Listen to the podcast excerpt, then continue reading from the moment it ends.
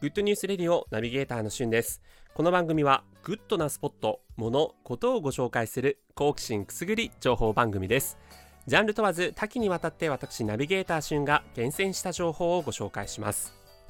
今日あなたにご紹介するニュースはディズニー初の公式アカペラグループディカペラについてご紹介します、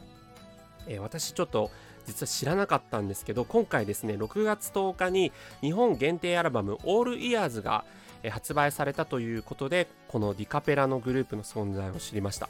ディズニーとアカペラを合わせてディカペラというグループ名なんですが何がすごいってもうディズニー公式ですからね。5万とあるディズニー曲を堂々と歌えるという世界でも類を見ない権利を保有しているのがこのアカペラグループです。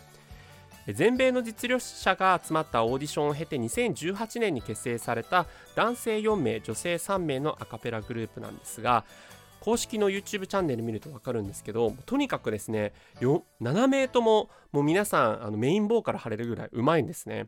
で男性4名の方なんて曲によってボイスパーカッションベースを担当する人が違ってきたりと いうような形で、えー、曲のねあの雰囲気に合わせて多分メインボーカル変えてると思うんですけどその幅の広さ表現の幅の広さが本当にすごいアカペラグループになっています。今回日本限定アルバムということで発売されたオールイヤーズの中では「アナと雪の女王2」のメインテーマでもあった「イントゥージアオノン」そして実写版アラジンで、えー、ヒロインのジャスミンが歌った「スピーチレス心の声」なども初収録されています。でいろんな数々の名曲を歌ってるんですけども私が最もですねこのディカペラの凄さが分かったのが、えー、アラジンの曲でおなじみのフレフレンズ・ライク・ミーですねを、えー、公式 YouTube チャンネルで歌っています。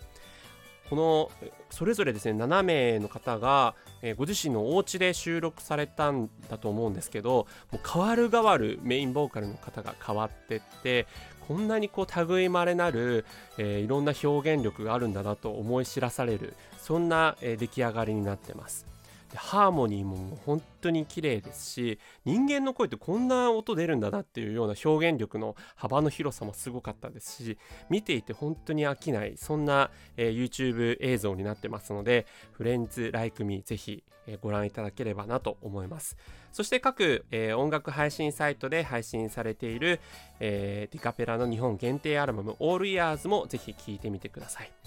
えー、中にはあのアニメとか自社版のねディズニーのやつだけじゃなくてあのハイスクールミュージカルの曲も歌ってるんですね。そこもそういえばディズニーだったなという相変わらずディズニーの幅の広さすごく感じた、えー、一幕だったんですけどもこの「オールイヤーズね日本限定アルバムということで